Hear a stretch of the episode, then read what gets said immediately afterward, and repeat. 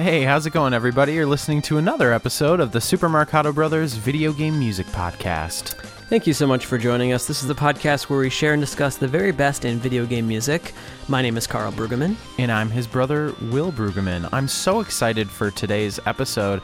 Uh, I think we mentioned what it was going to be last week, but this is an episode topic that has been in the works for, I think, several months now. Carl and I have Years, talked about this actually. idea for a while. Yeah, it's been a long time, and some of you have also had this idea, too, kind of some parallel thinking. I remember getting at least one email that had this idea. And um, that person didn't really realize that we had already thought about this. This is going to be a very unique, nice change of pace episode. Today is about ports. So, Will, do you want to give a little bit of a rundown of what we're going to do today? Yeah, absolutely. So typically on this show, we like to pick topics that allow us to recontextualize music. Even if it's a track that we've already played maybe multiple times on the podcast, we like to find new ways of grouping the music or the playlist. So mm-hmm. it gives us different things to analyze and discuss. And today's episode, I think, is one of the most excitingly different ways of recontextualizing the music playlist. What we're going to do today is exclusively focusing on music that was released across multiple platforms. Correct. And what we're going to do is we're going to play multiple versions of every single track that we play. And we're sort of contrasting how something was ported across system to system. Yeah, there are certain examples where this is clearly designed for one system and then we're going to hear it watered down on another system. Yeah. There are other examples where, oh, this feels good across the board. And I think we're going to talk a little bit more today about those differences, those technical differences, and probably right. a little bit less about the music itself. Well, and I think the interesting thing about retro video game music is that it isn't just technical differences. It's not yeah. just different timbres or different sounds, say like going from the Genesis to the S N E S or vice versa. But, you know, let's say we have an example that goes from the Super Nintendo to the Game Boy, for instance. Mm-hmm. I don't know that we have uh, that exact pairing, but the Game Boy has uh, such strict voice limitations that actual compositional differences in the track itself need to be made. And so we're going to try to explore as many different combinations of juxtaposing consoles. In yeah. some cases, we have arcade games that were ported to consoles, or we have old computer system games that were ported to consoles, or In in some cases, we also have dual releases. So Correct. say there would be sort of a mainline version of a title that would come out on a home console and then kind of uh, a portable version of that same title. Yeah, we have that example. So really, guys, this is going to be a lot of fun. It's going to be a very unique episode. We have a lot more... Technically, we have a lot more music to play as far as the number of tracks, but this is all doubled up for the most part. So um, it's going to be a really good time. What you guys heard playing in was a pretty crazy montage that we made up, and we made a few of those montages today. That was Guile's theme from Street Fighter two.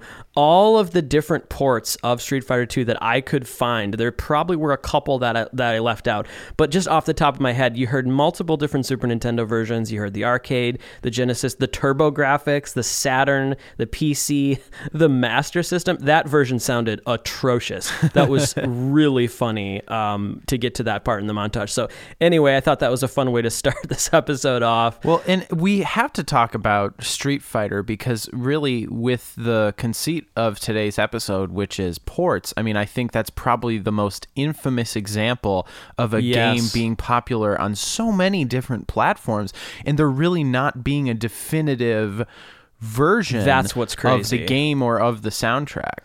Well, let's move on. Uh, so the the pairing that I think first came to Will and myself, first came to our mind, was games that came out on the Genesis and the Super Nintendo. I remember that right. was an era when there was a lot of people taking sides. And as a kid, I remember right, going the to the video the console store, wars. and I would be in the Genesis aisle, and I would peer over to the kids in the S N E S aisle and just give them these scathing looks. And so there definitely was this sense of competition. This is a soundtrack in a game that was released for, actually originally the arcade, but it was ported to the Genesis and the Super Nintendo. This is Sunset Riders. So we're going to take a listen to the Stage one theme. Let's start off uh, listening to the Genesis, and then we will, after that, take a listen to the S N E S version, and let's compare them a little bit. This is the Genesis version of Stage one, composed by Motoaki Furukawa, Sunset Riders.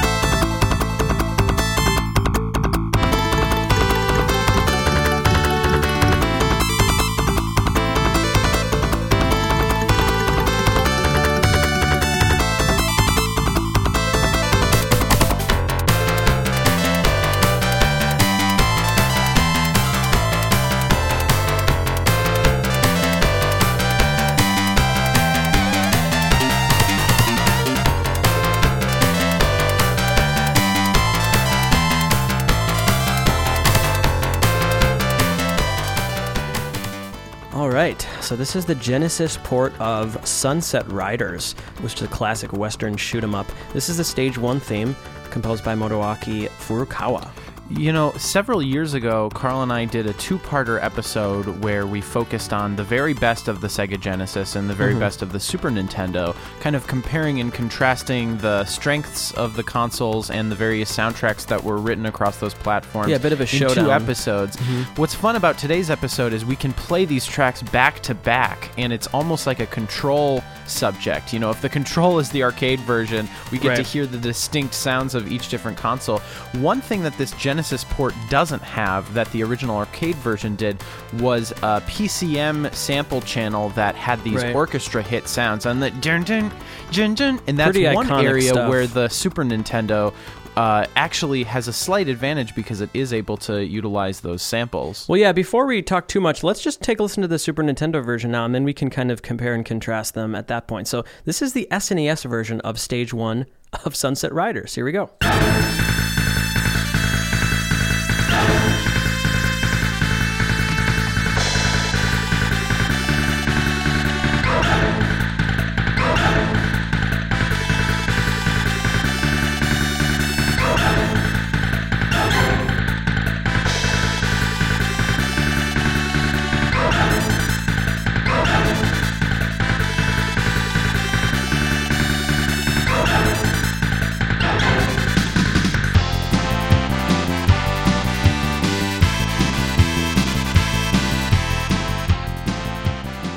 All right, so definitely I think Will and myself would agree this is the version that we're probably the most familiar with, that we grew up with, those classic sampled orchestra hits and just, you know, the castanets and all that Western stuff. Uh, very classic. I will say I was pleasantly surprised with the Genesis version. Yeah. I don't necessarily think that one is better than the other. I think right. that the Genesis version sounds really good in a different way, and you get that. What's interesting is hearing it on that F M bass instrument, it feels more like the driving kind of Ys bass rhythm, right. which I never really noticed before. Particularly that B section, it really right. has a completely different emotional character with the timbral differences, I so think. So it's still good on the Genesis, but yeah, I mean, yeah. to get those classic samples, uh, it really is, is lacking on, in that department on the Genesis. Well, one thing that's interesting about this track is like, right. that I don't know if it's supposed to be like a mandolin, but it almost has a percussive sound, kind of like, like a marimba or something. Or something. Hmm. It, yeah, it's it's really interesting. Some sort of pitch percussion thing. I actually like how they synthesized that on the Sega Genesis or Mega yeah, Drive I, version. I do too. There's something that always seemed a little corny about that on the Super Nintendo version to me. Mm-hmm. Um, but in general, I think I, I probably would say I prefer the Super Nintendo version because those orchestra hits are so signature to my memory of this track. And, and it, it really goes a long way, especially later on in some of the boss themes. You have some acoustic guitar samples and stuff, and, and that does help convey this sense of Western. So if I had to pick, I would say the Super Nintendo's my preferred version to listen to, but then it would definitely be Genesis after that. I think both of them are actually, in my opinion, better than how the arcade sounded. So, but what a wonderful piece of music. Yeah. Let's move on to an interesting example. So one thing that Will thought of was, is there a game that was released for a Japanese computer system that was also ported to a console uh, at that time? And we were able to find one. Actually, Ys two is a great example of that. Yeah. So what we're going to do is we're first going to play uh, really the original. This is what the soundtrack was designed for, the P C eighty-eight. It was the first system it was uh, released on. This track is composed by Yuzo Koshiro. This is Ice Ridge of Noltia. We're going to play this version, say a couple things, and then take a listen to actually the N E S port of this game. Here we go. This is the P C eighty-eight version.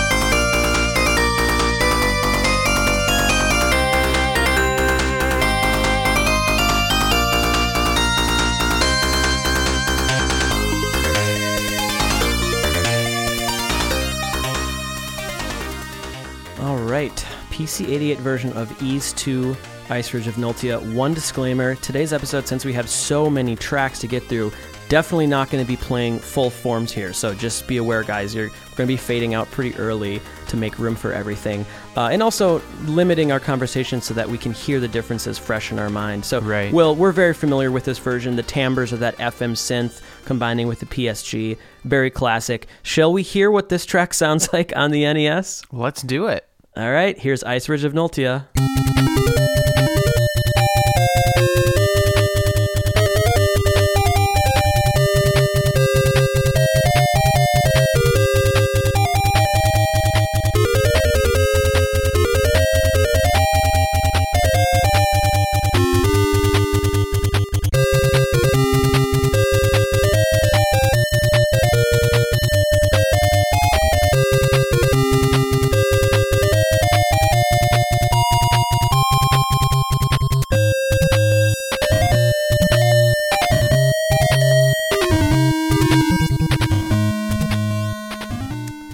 Imagine that you didn't know this track and the first time you heard it was on the N E S. It would feel like a classic, wouldn't it? Yeah. Uh, really cool stuff. This is, again, Ice Ridge of Noltia. I don't think that these two people were involved in the N E S version. I think it was a different team, probably a different person that had to mm. translate the music here. Um, Will, what are your thoughts? What is conveyed from the original and what is lost? Well, you know, when I was listening to the... I haven't heard this N E S version, actually, and so when I was listening to the P C eighty-eight, I was kind of marveling at how succinct the number of voices are. I mean, you have yeah. the clarity of that bass line and essentially these two harmonized voices. Now, you lose the ability to have some of the doublings and delay effects, uh, as well as there is a, a counter melody right. in the original example once so the principal melody comes in. Not really there. Yeah, but... in general, the basic construction really lends itself well to the that three-voice texture, melody, and harmony. And what's cool about the composition of Ice Ridge of Noltia is that harmony line kind of... it doesn't stay in sort of strict parallel motion with the melody. It often is kind of...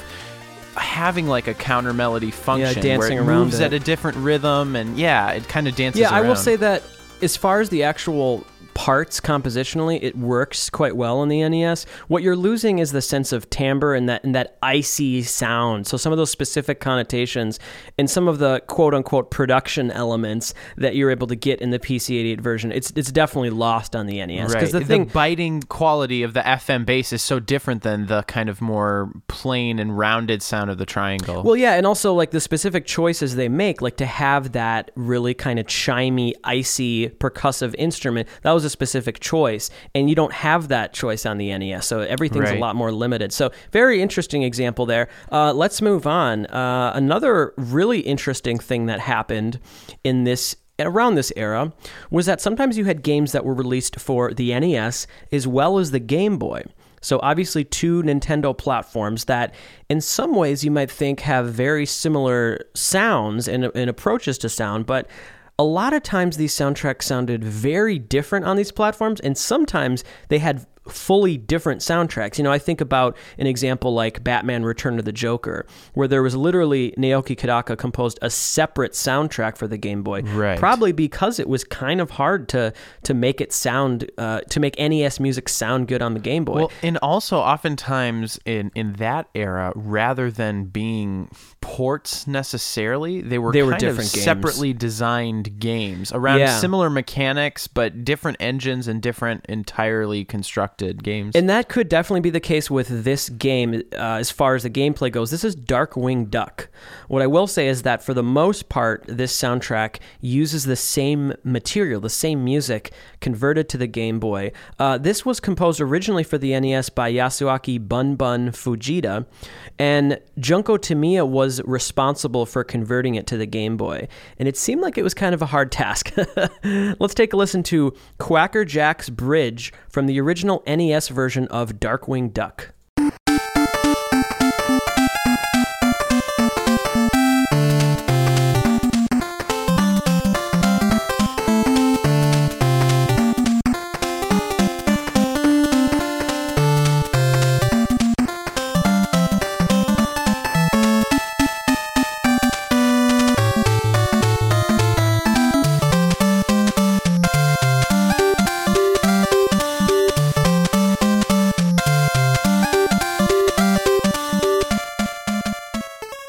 cool. So again, just a taste of this to let you guys know what this sounds like. Some of you are definitely familiar with this. A classic Bun Bun music here on the N E S. Clearly, this is the original. This is what he wrote this music on. Uh, and then it's interesting that Junko Tamiya was the one brought in to actually convert the music. Now, there's some differences in the soundtrack, and some of the titles actually are different as well. Right. But this piece of music, for whether or not it was Quacker Jack's Bridge, it might have had a different title, but it was some bridge stage, uh, was used in the Game Boy. Shall we take a listen to... Before we hear the Game Boy track, I just want to call out a couple distinct things at the N E S that we can listen out for to possibly mm-hmm. hear if there are differences. Okay. One of the effects that's very common in N E S writing that we hear here is the sound of the slightly fine-pitched, detuned leads that create that almost right. chorus guitar effect. That it's also is something expressive. That was done on the Game Boy, but I'm curious to hear if Junko Tamiya uh, was able to capture that same effect. Let's see what she was able to do with the Game Boy version of Darkwing Duck.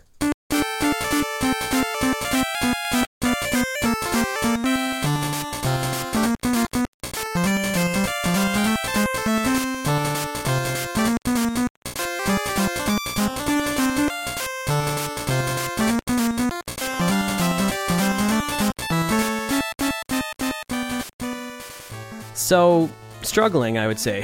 um, yeah. Definitely compared to the original. Um, the, the, nothing about the timbre is fun or pleasing here, unfortunately.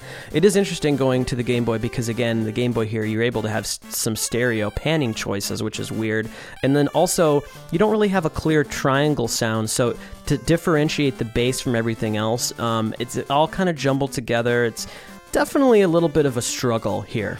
Yeah, I mean, the the difference with the Game Boy is there are some more limitations in terms of how you can actually design instruments and uh, volume curves. It's a little bit more basic in some aspects than the N E S, so in terms of timbre differences, I can understand why that would be the case. But you also that have being some said, more though, options. Right, there are certain things that... Like the wave channel. Right, the, there are certain things that the Game Boy can do that the N E S can't, and I will say, I think porting a piece of music from one to the other, and um, especially because this was a different composer, I think Junko maybe felt some sense of obligation to almost copy note for note yeah. what Bun Bun did in the original track, where I think if she was writing her own, she might have exploited some of the aspects that the Game Boy does maybe better than the N E S. I would agree. And this is a track where it does, it's not necessarily utilizing what sounds great on the Game Boy, and it just kind of sounds, like you said, it's it's a little lacking. Well, yeah, and that's actually one reason I was excited to play this, because this is a really interesting example of,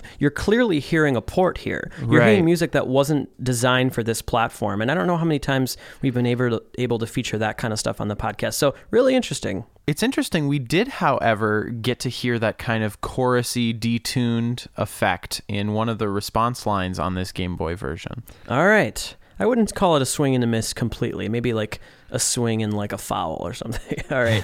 uh, let's move on to a, one of the montages that we put together today. Now, this is a cool example because in the sixteen-bit era, there were definitely these popular titles that were released for like everything under the sun. Um, and so we wanted to make a montage that featured a bunch of different platforms. This is a montage that is featuring, I think, four different platforms, and this is for Earthworm Jim. This is a game that was all over the place. So we're going to play an, a little bit of New Junk City, and I think what we're going to do with this montage is you're going to hear just a little bit of the intro, starting with the Genesis, and then you'll hear that same snippet uh, on the S N E S, that same snippet on the Game Boy, and finally on the Sega C D, and then I think we'll move to some other sections and, and do that thing a couple different times. Originally composed by Tommy Tallarico, let's take a listen to this medley of New Junk City from Earthworm Jim.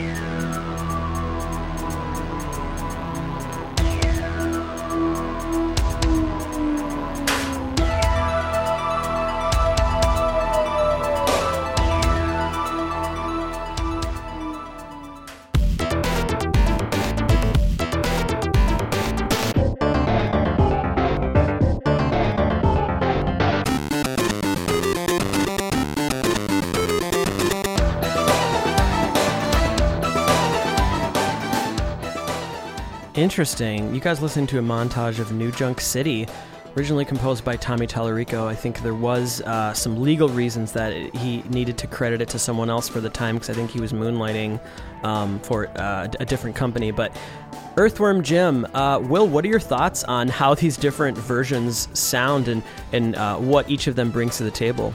Well, in the case of this game, and actually in the case of a lot of games that were released on both the Genesis and Super Nintendo, oftentimes the music was written for the Genesis and then ported oh, yeah. to the Super Nintendo. And in that case, that I case feel here. like the S N E S always falls short, because typically when people are writing for the Genesis, they're trying to exploit the biting F M rock sound that yeah. we've heard on so many fantastic Mega Drive soundtracks. And I think that's not necessarily the Super Nintendo's strong suit. And what I love about the Genesis version, you have that biting snarl of the F M synth, and yeah. it does that kind of interesting vibrato and then portamento fall. And I don't think any of the other versions really have the same quality that the Genesis does. And I think the the Sega C D version is is maybe more appropriate to Um, a higher production version of the time, but it also sounds so cheesy, and it doesn't have the kind of uh, rock guitar sound that when that riff comes in, and right. to me that sounds like a shredding guitar line. The fact that it, that kind of metric modulation thing, and it, I don't know, it, it doesn't really sound right on the other version. Well, this is a case for me where the Genesis version is really the only version that has that sense of charm, and it just kind of makes you smile. It's very silly and fun, and it just really feels at home on the Genesis, not surprisingly. It's what it was designed for. All the other versions really fall short in other ways. You know, the S N E S just feels like it's it's not fitting for those sounds. The Game Boy, I mean, it's it's trying its best, but it's the Game Boy, you know? It's I like, will say, once you get to the um the octave bass part and the that slightly feels better more funky, on the eight-bit, yeah. That almost sounds the best on the Game Boy, but that whole opening, more yeah. textural, atmospheric part, yeah, it's not really communicated well. How interesting. Okay, so one idea that we had is what happens when games are ported to other systems years later, different generations apart? And that happens a couple times. Uh, it's going to happen a couple times on this episode. So basically what we're going to do today is we're going to play an example from Rockman and Forte. That was originally released for the Super Famicom in, I think, ninety-eight. And years later, it was ported finally in North America to the Game Boy Advance under the title Mega Man and Bass. Right. So what we're going to do is let's play that version first, because we're very familiar with the soundtrack. So let's play Cold Man from the G B A version, which is called Mega Man and Bass, and then we'll take a listen to the original. This is the G B A version.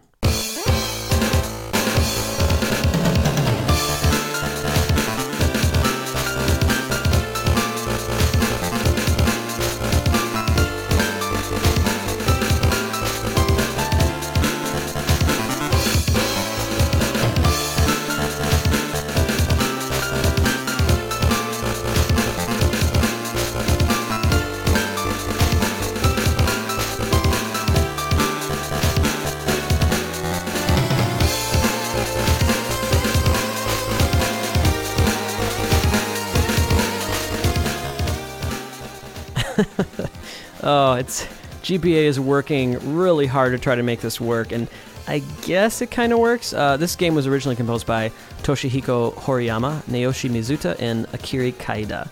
This is Cold Man stage for the G B A. It's it's cute. Um, the bass is what struggles the most. Yeah. Um, the timbre of that sample down there in that register is very muddy. Um, also, again, you're losing so much of the characteristic of the of the specific character that was achieved by the samples that that original team chose. So yeah, very, very muddled down. Let's, just for contrast's sake, let's take a listen to the original S N E S version of Cold Man.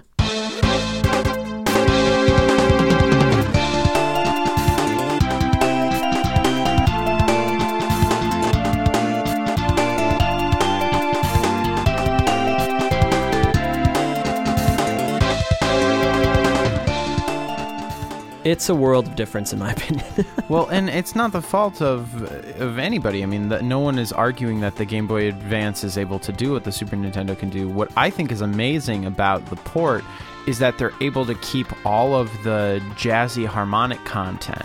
Yeah, you know, that is impressive. You don't feel like anything is lost in terms of groove, in terms of the actual notes and rhythms. It's really amazing what they were able to do. I'm sure because of the limitations, there was some subtle, almost invisible um, stripping down of the texture. And yeah. I imagine there were some cases where, you know, they would eliminate the fifth out of a dense chord, or maybe, mm-hmm. you know, they would have the root third, seventh, and ninth or something. Or not always have to... the delay. Yeah, I mean, yeah. I, I think even when you're listening to Super Nintendo music that is really jazzy like this, you have to use quite a bit of imagination to, to hear yeah. it in your head.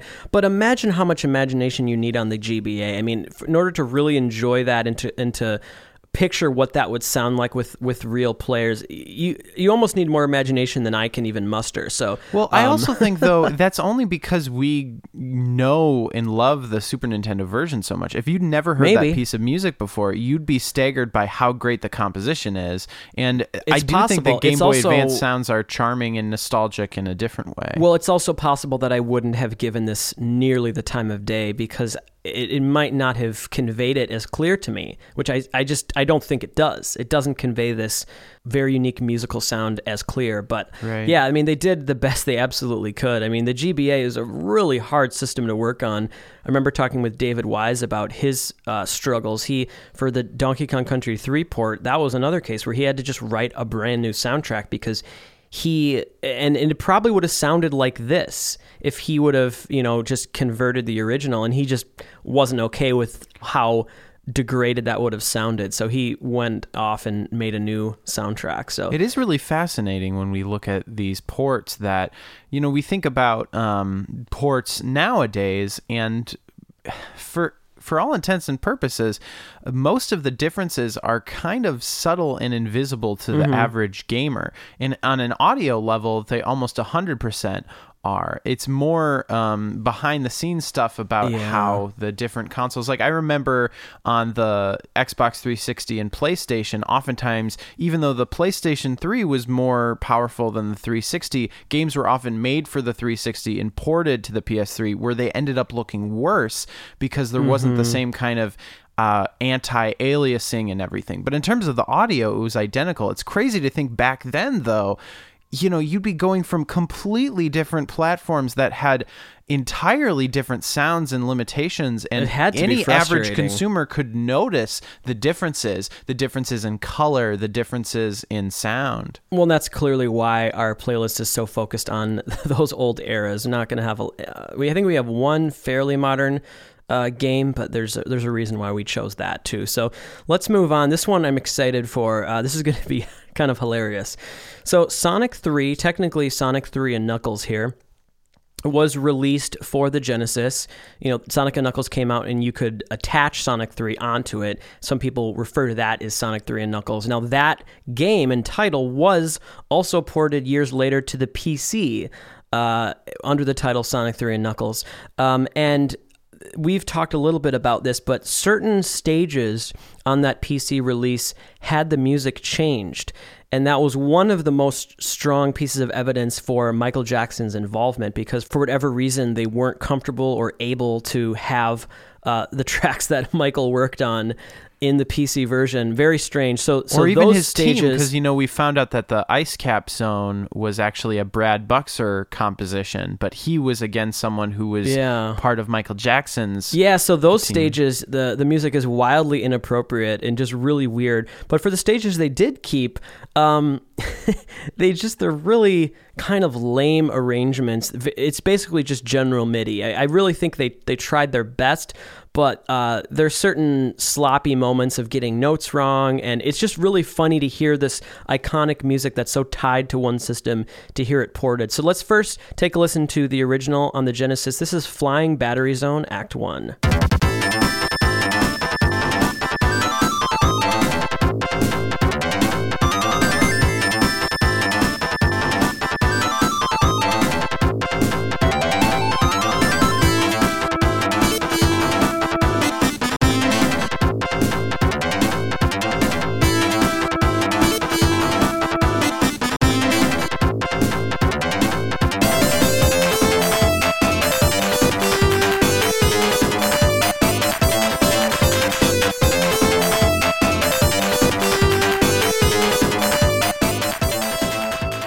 So great piece of music, wonderful groove, chords, strong melody that for me is really tied to those instruments. A lot of snarl, a lot of attitude. Let's see what they were able to do with the P C version.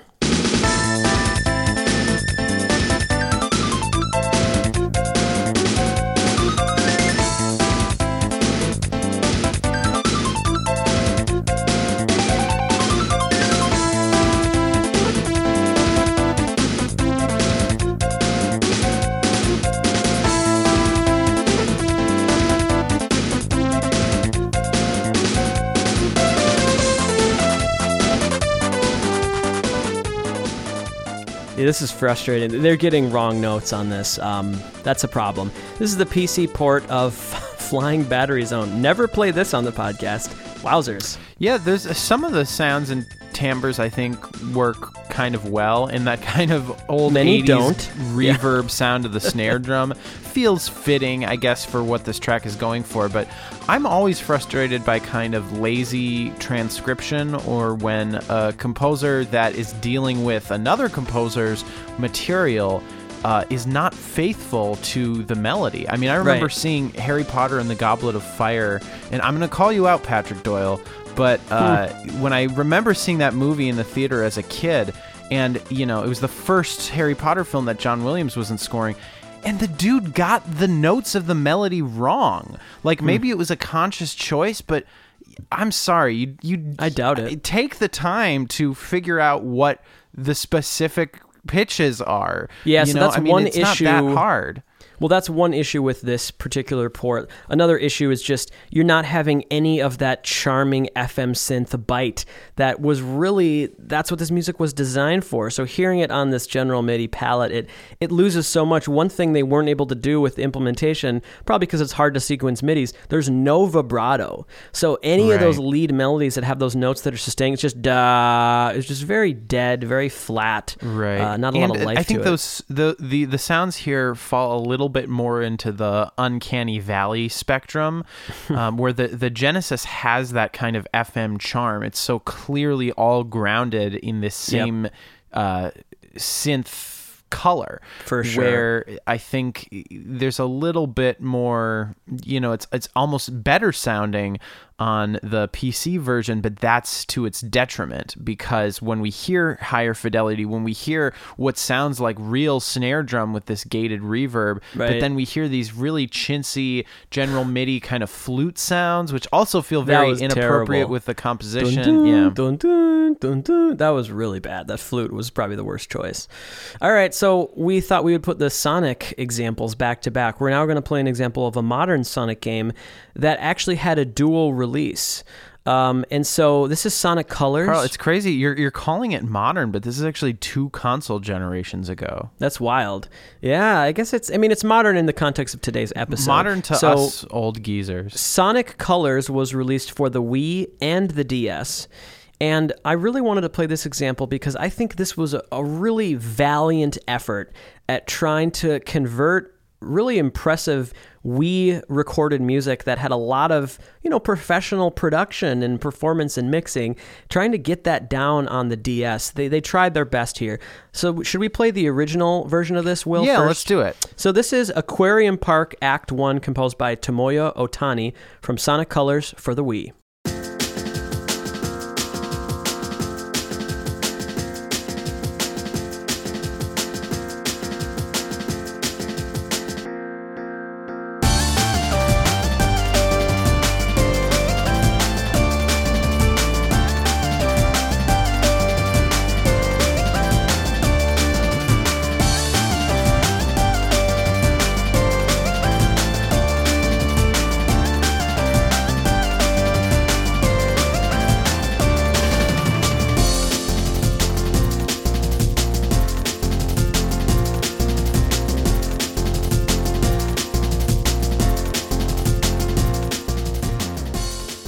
wonderful track, and again, just a taste of this today, so we have time. This is Aquarium Park Act one, a really big, exciting moment when everything breaks down and you get that main melody on that portamento synth.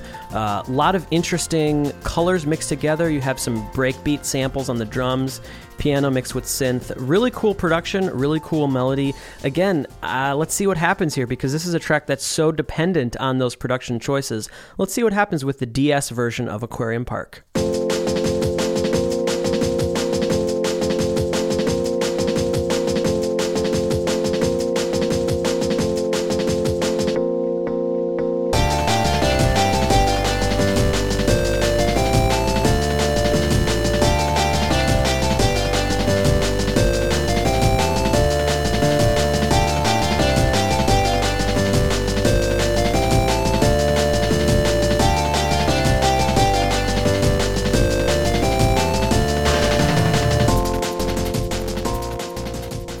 Oh man, yeah, that that break where the main melody comes in is, when you know the original, it's it's a, it's a huge letdown here. Uh, they really tried their best, but there's only so much you can do uh, on the D S. Uh, overall, I mean, this sounds pretty advanced for the D S, but going yeah. from that that that actual recorded, professionally engineered piece of music.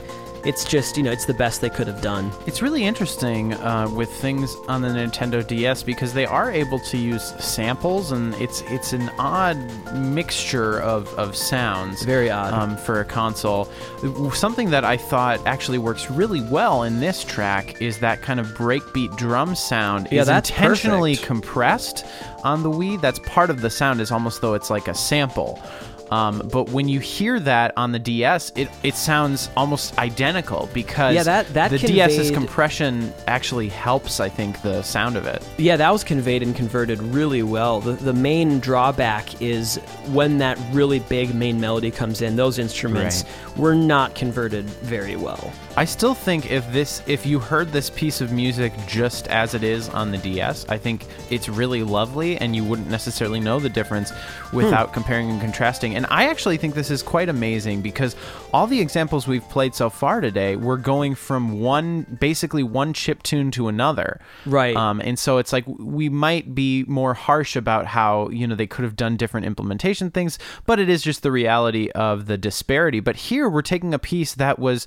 You know, it it was just a WAV file probably on the soundtrack, or an M P three. Yeah. It's just uh it's it's a fully produced piece of recorded music. And then right. comparing that to something that has to be uh, done on this compressed, limited so D S impressive. hardware. It's really amazing yeah. that they were able to make it sound as close as it does. Yeah, they did a wonderful job. So definitely no harsh words for them. It's just, it was an interesting example going from the Wii to the D S. Well, and I think, I think the best music to port in a case like this is stuff that has great melodies, because the, yeah. the underlying aspects, the rhythms, the chords, the groove, the melody, that all comes through, and that's really the most important part of the music here. Agreed.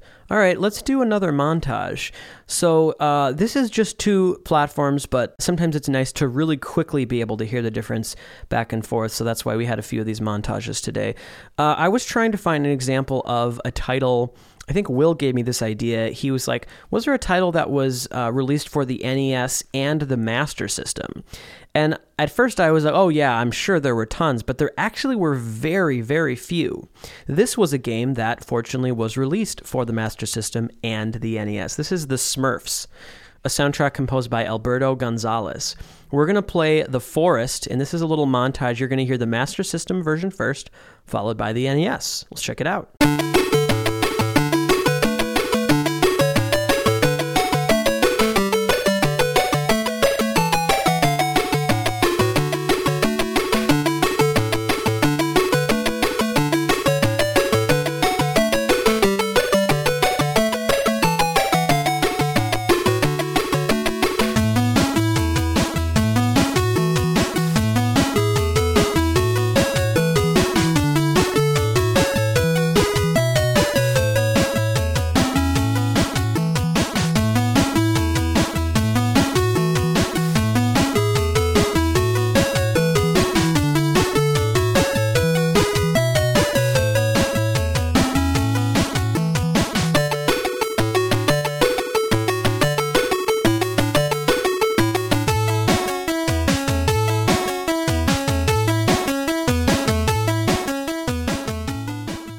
interesting. One of the first examples today where you have the port version is in a different key and also a different tempo. Pretty right. wild. So the N E S version is slowed down, which I actually think it grooves a little harder at that slower tempo. Um, but this happens actually a lot when, for whatever reason, the original key just probably wasn't working as well uh, mm-hmm. on that platform. So he changed the key. So Will, what are your thoughts on these two different versions? Which do you like better, and what are some of the strengths of each of them? I like the Master System version better, even though there's, hmm. I think, less variance in timbre. And I, I love me a good triangle bass, don't get me wrong. I like the tempo of the original. I like everything okay. about the original, and I think it, it has that kind of charming arpeggiator eight-bit sound that I associate with Alberto Gonzalez. Yeah. Um, I, I wonder, with the change of tempo, part of it has to do with that the N E S has certain set clock speeds that yeah. it can perform music on, and, and um, composers are able to Uh, get variance in tempos in between that by switching the clock speeds rapidly.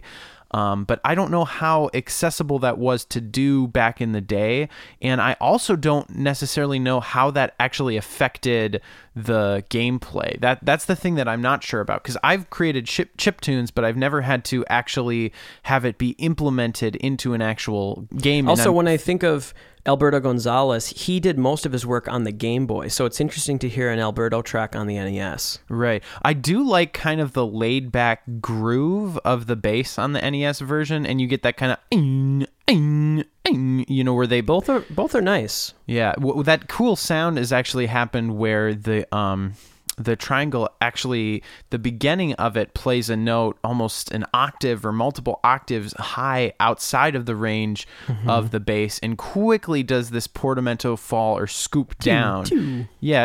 Ding, like a laser. Ding, ding. And it, it laser makes bass. It have sort of a laid back groove where it's a little bit behind the beat. And I think that's a that's a really cool sound that, uh, you know, it doesn't necessarily happen on that Master System version. It's interesting. These are in very complementary keys, um where yeah. it, so you it's almost, almost like the one and the four.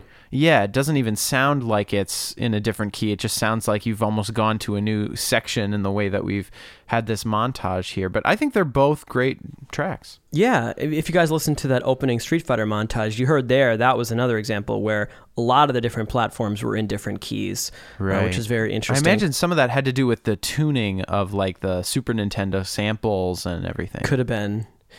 One thing that happened a lot in the Genesis era was you had a lot of ports of arcade games, and most of them would be Sega arcade games. They would port them to the Genesis. A whole different uh, market of players would now be able to play these games. Right. And every single soundtrack was, I would say, mixed results of success. Um, this is an interesting example. Uh, I actually don't know which one I like better. I think they're both good in different, in very different ways, and they both have their quirks. This is Outrunners, a wonderful Sega soundtrack. This particular piece of music was composed by Takenobu Mitsuyoshi, who I think he composed some of my favorite pieces of music in the game. Let's start things off with uh, the arcade version of Niagara Falls.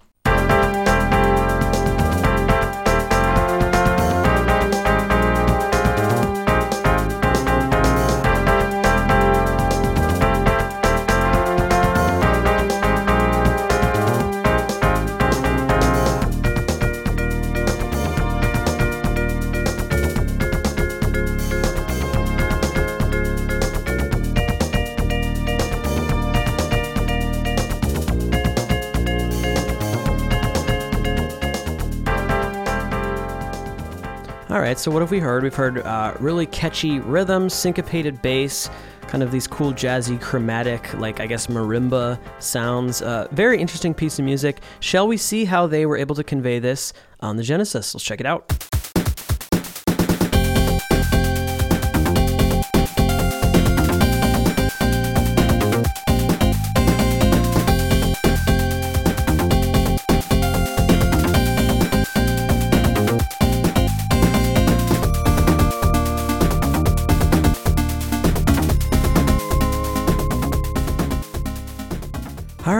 curious to hear your thoughts, Will. I, gun to my head, I actually prefer the Genesis version. Really? That's interesting. Yet, to me, this almost sounds like a comparison between Super Nintendo and Genesis, because the arcade mm. sounds, some of them, they sound to me like samples in yes, the way that I the Super Nintendo are. works. Um, but also, even just the kind of timbres of those synths. See, it, it's if, if they are samples, they're sampling synthesizers. So it's that right. kind of, you know, chicken or the egg thing. Um, and there's something about that that you can get a higher fidelity or, or more variety, I guess, at least in terms of the timbres. They're both good. I mean, this is another example where it's not like any of them are weak. You know, the arcade was was the original version, um, and so there's a lot of personality with the instruments they chose, and it feels very comfortable. But the Genesis version is wonderful, and the beat is a little bit funkier in some ways. There's sure. some of the changes to the drums, tempos, again, a little different. The Genesis always fares well in ports, I think, because it, again, just the sound of that F M is is so strong, and it is like this kind of glue. There's a certain well, clarity to it, in the same way that like porting something to the N E S just sounds really good because you don't mm-hmm. need a lot of fancy showmanship. Just the the simple aspects of a piece are communicated really well. One thing that I do miss from the arcade version, the kind of tiny timbral sound of that that electric piano on the arcade yeah. to me is lost a lot on the Genesis, and that's much of the appeal of the track. Well, and I agree with you that the Genesis fares really well. This isn't the best example of that, but when you think about a lot of the arcade soundtracks, we're using very similar Yamaha F M chips. Right. So when you go to the Genesis, it basically sounds the same. So yeah, the Genesis uh, definitely fared the best out of these port these arcade ports from this well, time. And as we always notice, the arcades are Uh, at least in, you know, until we get to maybe the era of like PlayStation two or something, the arcades are always a, a few steps ahead of where the home consoles are. So when we mm-hmm. hear the difference between like an arcade to N E S port, we're often hearing, you know, F M synthesis to eight-bit square synths. Right. Um, but then when we, for this Genesis example, it's like we're hearing something that is using actually probably higher quality, maybe P C M samples mm-hmm. in the way that sort of the Super Nintendo does, and then that being stripped down to like the F M synth sound. Well, let's move on to a really interesting example. This was one of Will's ideas, to try to find a game that was released on the N sixty-four as well as the P S one, and I was able to find one, Command and Conquer. Uh, definitely designed for the P S one Red Book Audio soundtrack. So how were they able to slice and dice that up to make it work on the N sixty-four? Well, we're about to find out. Let's take a listen to Just Do It Up, composed by Frank Klepacki for the N sixty-four.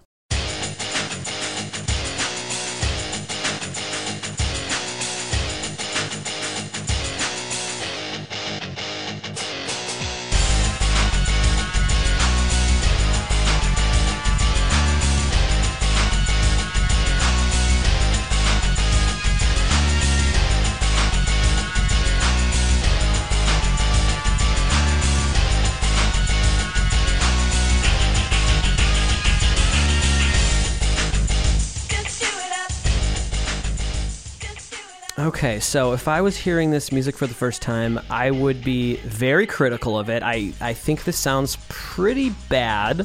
Uh, I might go as far as to say it's just a bad piece of music, but that's what's interesting about ports here, is how much is lost here? How much is this due to trying to slice and dice this up to make right. this fit on the minuscule sixty-four? And, and make it into uh, actual like audio samples. That's what you're hearing here. The slight, yeah. you know, where right, it feels well, a little off. While that's in our head, let's now hear the original on the P S one.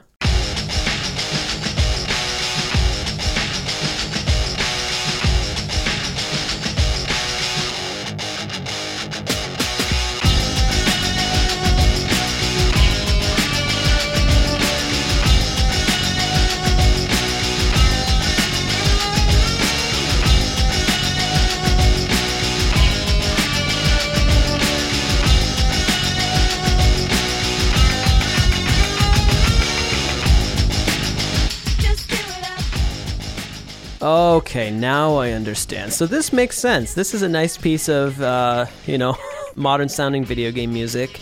rocking. Reminds me of something you'd hear on a T V show or a movie. Reminds me of Splatoon, actually. Yeah, it makes a lot of sense. Uh, definitely good video game music here. Um, yeah, the N sixty-four version is atrocious. I'm sorry, but it, it just doesn't it's come across. It's interesting. This is an example of the...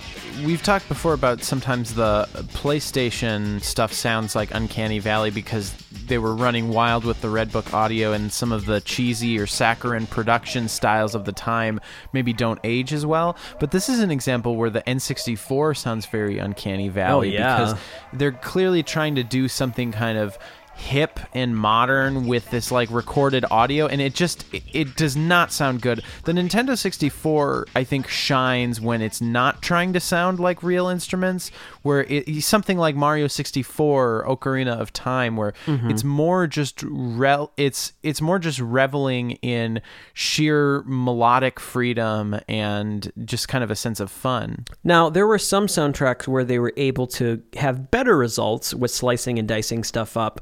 Uh, definitely ways that it sounded better than this. But yeah, whoever was responsible for this N sixty-four version, um, I hope was fired. Uh, that was really bad. Okay, uh, let's move on to a montage that we put together. Uh, now, this is interesting. You might say, you might scratch your head at this. We're going to play a montage going from N E S to Famicom. You'd be like, wait, but isn't that going to sound exactly the same? Not at all. This is Castlevania three, Dracula's Curse. A very infamous use of the V R C six chip for the yeah. original Japanese Famicom Which version. Which is a, it's a Konami creation, that, and I believe this was its first use in Castlevania three. I believe so. This was composed. This track was composed by Hidenori Meizawa and Jun Funahashi. This is beginning from Castlevania three. We're going to do a montage, uh, which will go back and forth from the N E S to the Famicom. Here we go.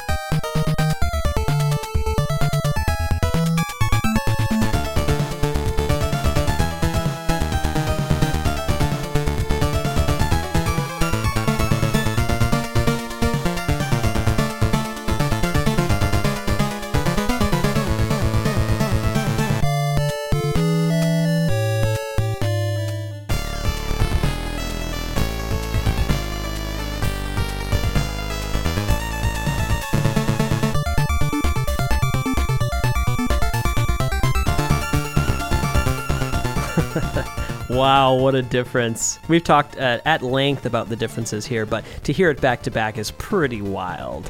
Yeah, what's interesting to me is that the N E S just always sounds good. You know, even that it can't do what the V R C six can because it, it has still is three fewer sound channels. Great at something else, yeah. Oh, yeah. The thing that I love about the N E S track, just in terms of the composition, the clarity in the shortness of the rhythms, there's a lot of articulation, and to me, the melody is actually catchier on the N E S, but you don't get the you atmosphere. You don't get the really That's rich with overtones kind of sawtooth bass sound, and you can't get all the lush delay and atmosphere that that the V R C six is incredibly doing, but I like the shortness of the rhythms. I like the kind of cuteness, and it does sound more like the original Castlevania, and I love yeah. the N E S version. It's probably my version of choice for this soundtrack. I know it's crazy, but you know, when you're listening to an old chiptune, I, I, the V R C six, it's like, it's not that impressive in today's standards. It sounds really cool, but it's still an old chip sound. I kind of like the charm of the N E S.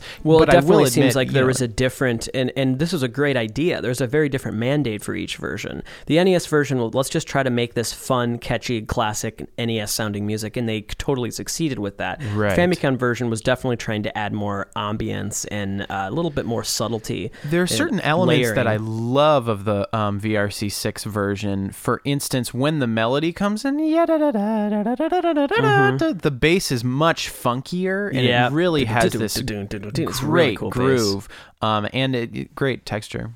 I want to play another example of a game that was released for the Genesis and the Super Nintendo. I believe we talked a little bit about this with Matt Furness on his episode. This was a game that he worked on, as well as Andy Blythe, Martin Jostra, and Michael Giacchino. This is Mickey Mania. And I think Matt was uh, writing original music for the Genesis, and then was that was ported to the S N E S. I'm not sure if that's what the other people did, uh, but let's just check it out. This is Captain Pete. We'll start off with Genesis.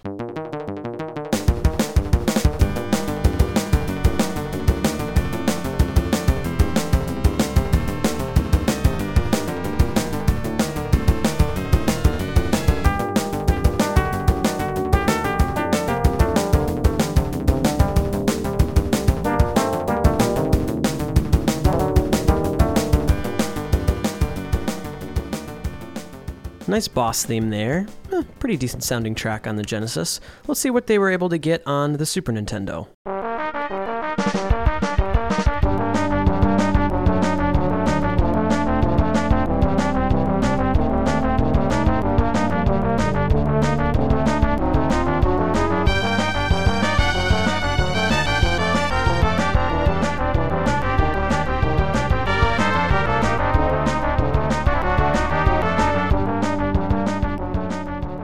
Okay, so going from bass to tuba-ish sounds, definitely a lot fartier of a track.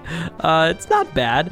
Uh, it kind of makes it feel a little bit more orchestral. Will, what are your thoughts on these two versions? I I love the Super Nintendo version because it's funnier.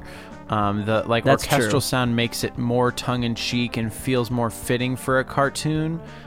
Um, but I do hmm. think there's something kind of like rocking and driving and cool about the Genesis, but you know, this is one case where I'd say I might prefer the Super Nintendo version. Ah, interesting. I think the the Genesis is actually a little bit more earnest, but it's yeah. not that impressive, and it's not like, I don't know, it's a track that's maybe a little underwhelming, where when you hear it on the Super Nintendo, yeah, the the it's goofier, but it I feel like the intention of it becomes more clear, like what it's going for. It's more like cartoony and humorous. Right. Um, where like the Genesis, I wasn't perceiving any of that. I was listening to it earnestly as a piece of music, and it's very beautiful, but I kind of like the, um, the way that it's contextualized. You know, when you go back and forth, you hear the Super Nintendo version, you're like, oh God, really? This is yeah. what it is.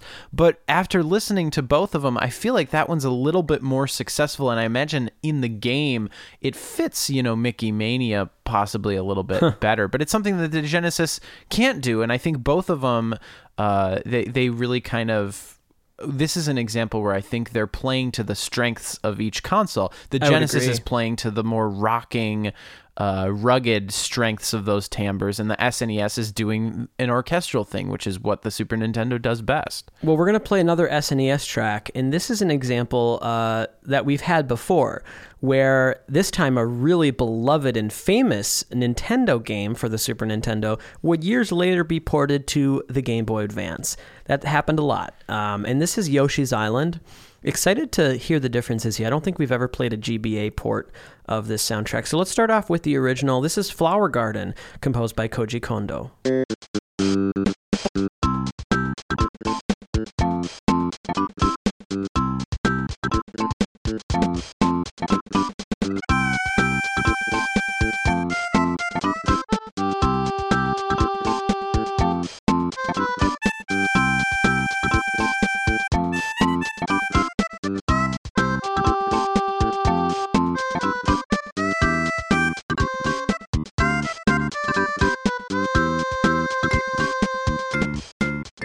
Okay, so let's just do a little a mental checklist here. You have those really short, dry, funky drum samples. Feel good. I like the bass. I like the marimba samples, the melodica right. with delay. Everything's feeling good. Well, and it's just it's a really unique mix of timbres, and there's some cool effects, and everything gels. Let's see what they were able to do with this on the G B A.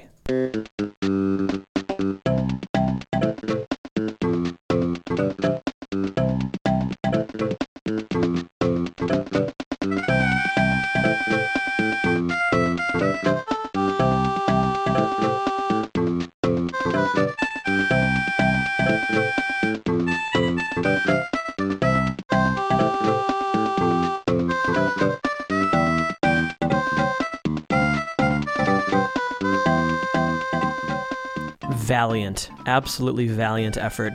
Very cute. Um, I think in the context of playing it on a crappy little G B A speaker with the sound effects, I think it's pretty much retained. Uh, That's amazing. I think, yeah. Especially if you've heard the original before, I think that you're going to have a pretty enjoyable experience. Uh, it is kind of interesting to hear what what is uh, limited and, and what is kind of falling by the wayside. They're using the original S N E S samples, and they're kind of slicing and dicing those.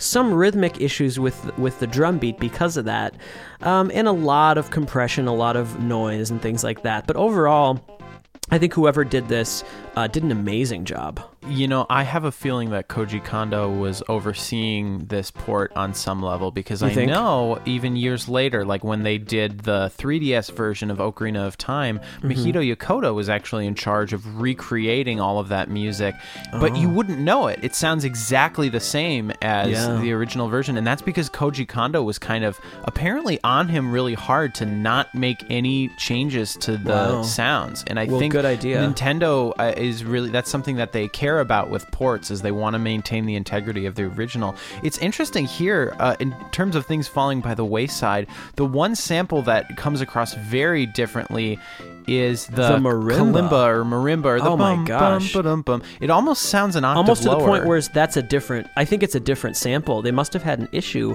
with the original, right. or is that how it was translated? It comes out the other side sounding so different? I don't know. The other thing is, you know, right now, Carl, we're listening to this with headphones, but mm-hmm. a lot of the considerations with Game Boy is it needed to sound good on those chintzy little speakers. Or and so it's speaker, possible yeah. that, you know, certain sounds with excessive overtones, you might it might obscure maybe the fundamental pitch and sound kind of muddy on mm-hmm. the Game Boy Advance speakers, but this is kind of amazing what they were able to do. It's it's, it's clearly more limited than the Super Nintendo, but they're able to retain the character. Something I think was interesting when I was going back and forth between the versions mm-hmm. is that it seems like all the samples on the Game Boy Advance have this weird kind of volume fade to them. Um, I know what you mean. You know, that it is not necessarily there on the Super Nintendo version, and maybe that was something that they were doing. And also this level of noise that you hear over over everything, right. um, definitely interesting. Yeah, I, I'm I'm liking that we're able to shine a light on some of the really hard work that was put into some of these ports, because although it sounds watered down, to get an S N E S piece of music to happen on the Game Boy Advance, not an easy task at all. Right. So that was probably one of the more successful examples. Now this is really unique. We are playing a combination going from N E S to Genesis. Now, when does that happen? Well, it happened because there was a Genesis game that was called Mega Man the Wily Wars, which was this collection of classic N E S Mega Man games ported to the Genesis. Pretty wild. Um, and so we're going to play a track from Mega Man two. This is Flash Man Stage. We're going to start off with the original, which was composed by Takashi Tateishi. And then we're going to move to a version that Kinoyo Yamashita actually worked on and arranged for the Genesis. So let's check out the differences between Flash Man Stage.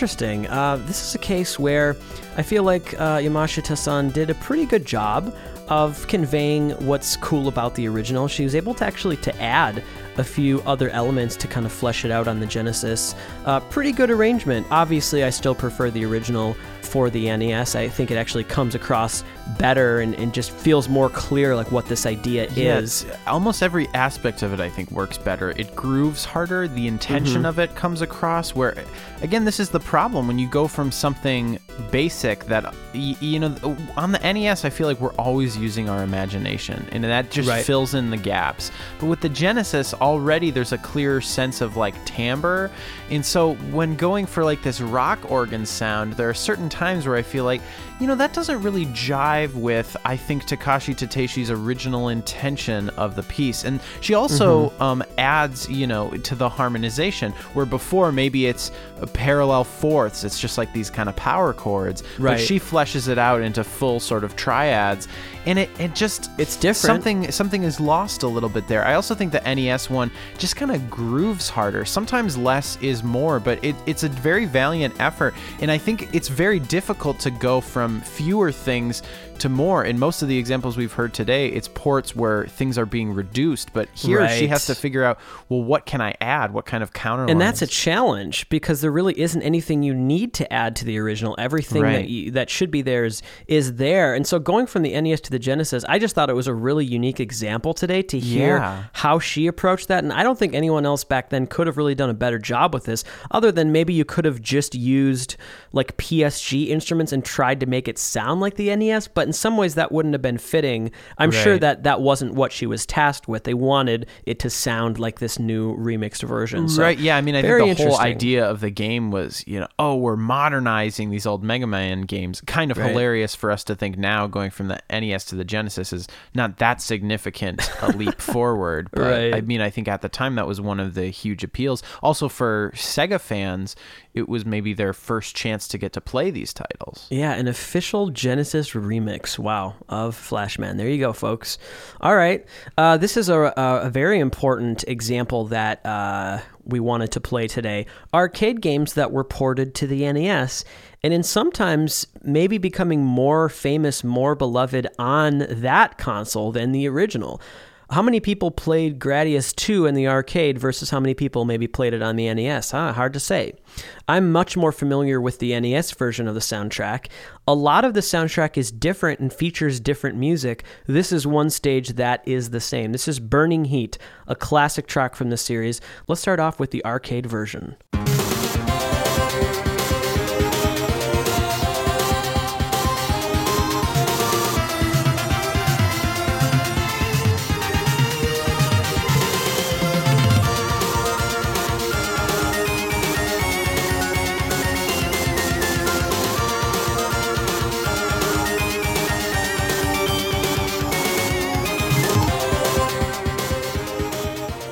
So this original arcade version was composed by Shinji Tasaka, Motoaki Furukawa, uh, as well as some others. The N E S is credited to different composers, Hidenori Meizawa and Yuki Morimoto, but like I said, they did use some of the original music. This is one of those cases. Let's check out the N E S version of Burning Heat.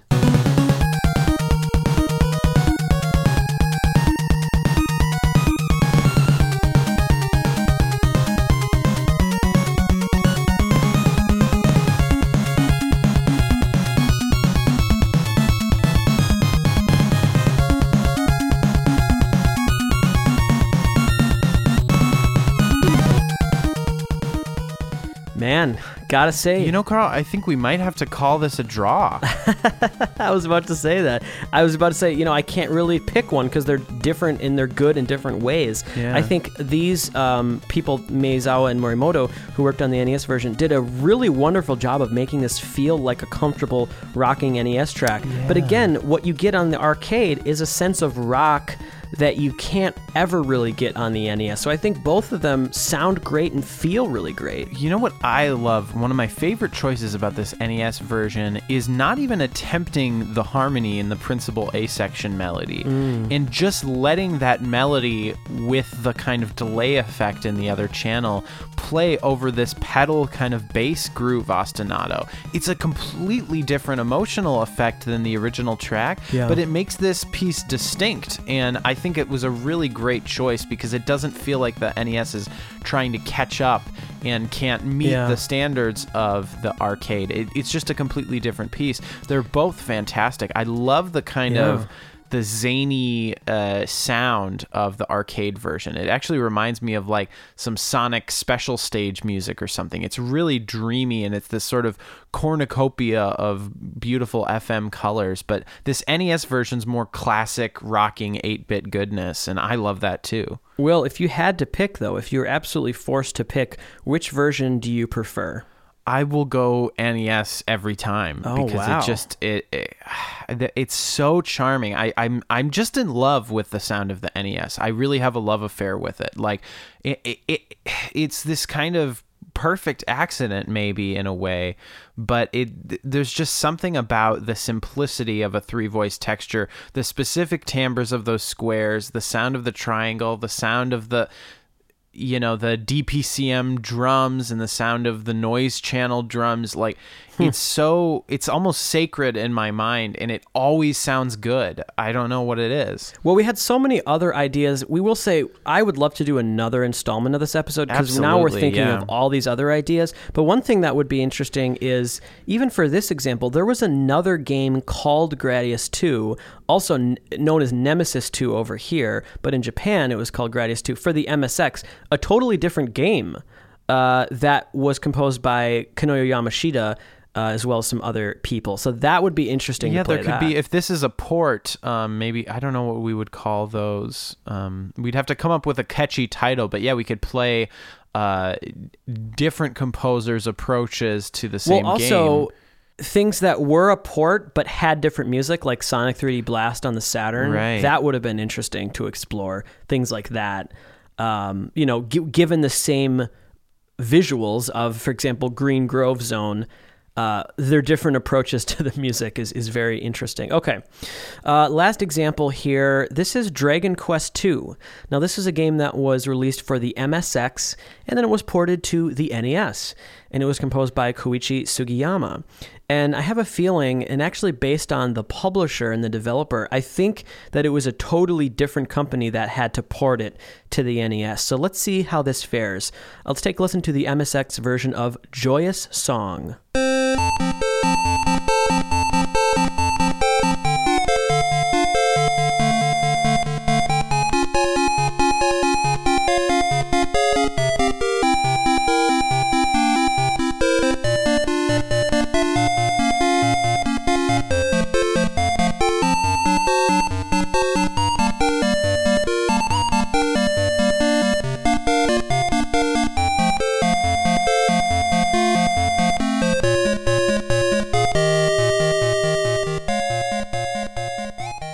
That is not lying. That is a joyous song indeed, composed by Koichi Sugiyama. This is for the M S X, which I believe was the original version. Uh, let's see what happens in the port on the N E S.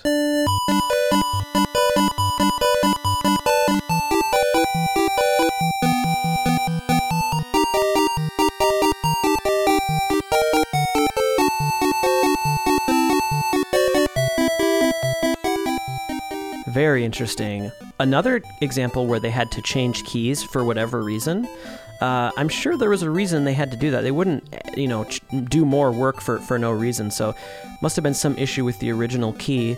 Um, but yeah, Joyous Song on the N E S. Uh, yeah, so we get the triangle bass, which again is a nice way to differentiate the timbres for the bass from everything else. Whereas on the M S X, it's all this just this one kind of pulse sound. So Will, uh, what are your thoughts on the differences here? And maybe do you have a preference? I think I like the M S X version a little bit better. I like some of the quirky timbres on the N E S, but there's something weird happening, I feel like. Like, well, one of the voices is sustaining quietly in the background in a way that I'm just not... I'm not quite into, uh, and I, well, I don't yeah. think it's a fault of the, the platform. I think it was just the implementation. I, I yes. think I like a little bit more on the M S X, surprisingly.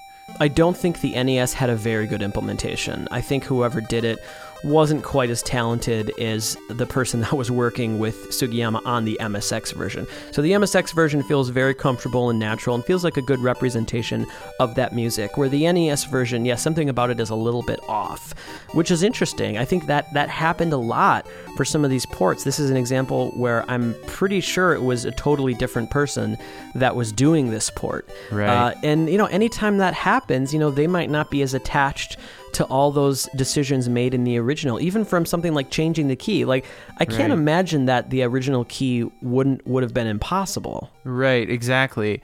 Yeah, I, I like the original key better, and I like the articulation better. Da, da, da, da, da, da. You know, it's yeah. more attacky. Where this, it's in this shrill high register, and the instrument they've created has sort of a soft, squishy attack, which kind of, I don't want to say it ruins the melody, but it definitely... Mm-hmm. It takes away a lot of the character of it. Um, right. It's almost like it should be like a woodwind melody or something, you know, mm-hmm. where this makes it more like a string melody.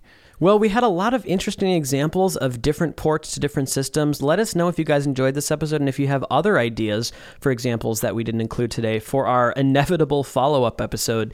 A lot of music we got through today. This was a lot of fun. Will, since we're talking about ports, do you have a memory of a port that you actually played that was particularly bad, maybe just as far as the game goes? Ooh, let's see. I'm sure there must have been something on like the GameCube.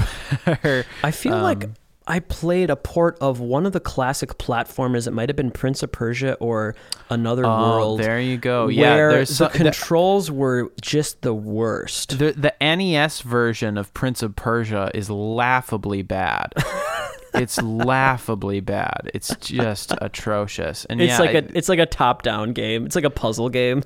Yeah, Out of This World or Another World has also some pretty bad ports too. Mm-hmm. Um, Those are the ones that come to mind. Yeah, uh, that that stuff is funny, uh, particularly when it comes to music. I mean, a lot of the early uh, consoles had some pretty unfortunate luck when it came to the ports, because when you think about, well, when we conceived this episode, it was really about, you know, Genesis versus S N E S. Yes. But that's almost the most unfortunate pairing ever, because they couldn't be more different in terms of how the music was implemented and in yeah. terms of their strengths and weaknesses. So it's really very ripe for some embarrassing moments, I think. And the Earthworm Jim example, I think, is an example where it's like the Genesis is clearly better yeah. and the Super Nintendo is worse. But it's funny how that, where the Super Nintendo was more powerful in almost every single way, but when it came to mm-hmm. porting something from the Genesis, it ended up feeling worse. And it's similar to what we were talking about with, say, the three sixty and the P S three. Even though the PlayStation was more powerful, when you're porting something from a you know, a, a console with more limitations, sometimes it actually is worse on the system with higher fidelity, because you start yeah. to see all of the the little nooks and crannies and crevices that maybe were smoothed over in a more simple thing. And that's why I, I feel like in all of these examples, with maybe the exception of the Dragon Quest one, the N E S always fares really well in any yeah. kind of porting situation, because I think its simplicity is its charm. Absolutely. We're going to play you guys out with a medley we put together of Metroid. Now, this game was released on two different platforms, the Famicom Disk System as well as the N E S. So we're going to have a little montage which shows the differences, sometimes subtle, between those two systems. Again, this was composed by Hirokazu Hip Tanaka. Thanks so much. This was a lot of fun. Will, do you have anything uh, to mention or plug at the end here? Uh, I don't. I don't think so. Uh, yeah. Thanks again for joining us this week, everybody. And we hope that you'll check out other podcasts on the Mercado Brothers Network. We have Heroes three, Adventures in Asian Cinema, hosted by our brother Marty and our good buddies Carlos and Matthew. And we also have Underscore that I co-host with Marty, also on the Mercado Brothers Network. And yeah, we should get some more podcasts, man. When are you going to do yeah. a spin-off drumming cast? Oh, I want man, the Carl I'm so Drum busy. Cast. Maybe one day, maybe one day. Oh, one thing I want to mention, next week on the docket, we have an episode T M N T. Oh, oh yeah, heck baby. Yeah. This is long overdue. Yeah, that's going to be a lot of fun. Also, coming up a couple weeks after that, we promise you guys another extra installment of Listener Show and Tell. So we're having, uh, usually we just had done that once a year, but we had such a high number of people submitting tracks and some that didn't make it that we right. promise you guys another installment of Listener Show and Tell this summer. So it is coming. Now's the time. If you want to send us your picks, you can email it to us, leave comments, comments, leave tweets, leave messages. Uh, and we are going to be probably approaching that a little bit differently. We might be rating our favorites to, to make the playlist for that. So yeah, that's coming out two weeks after our T M N T episode. So that's going to be a lot of fun. Thanks to all the wonderful comments and emails. We've gotten a lot of new supportive listeners lately. Thanks to our patrons. Thanks to everyone for subscribing and reviewing on iTunes. You guys rock. We're going to play you out with this Metroid ending montage. My name is Carl Brueggemann. And I'm Will Brueggemann. Have a great week, everybody. Peace out.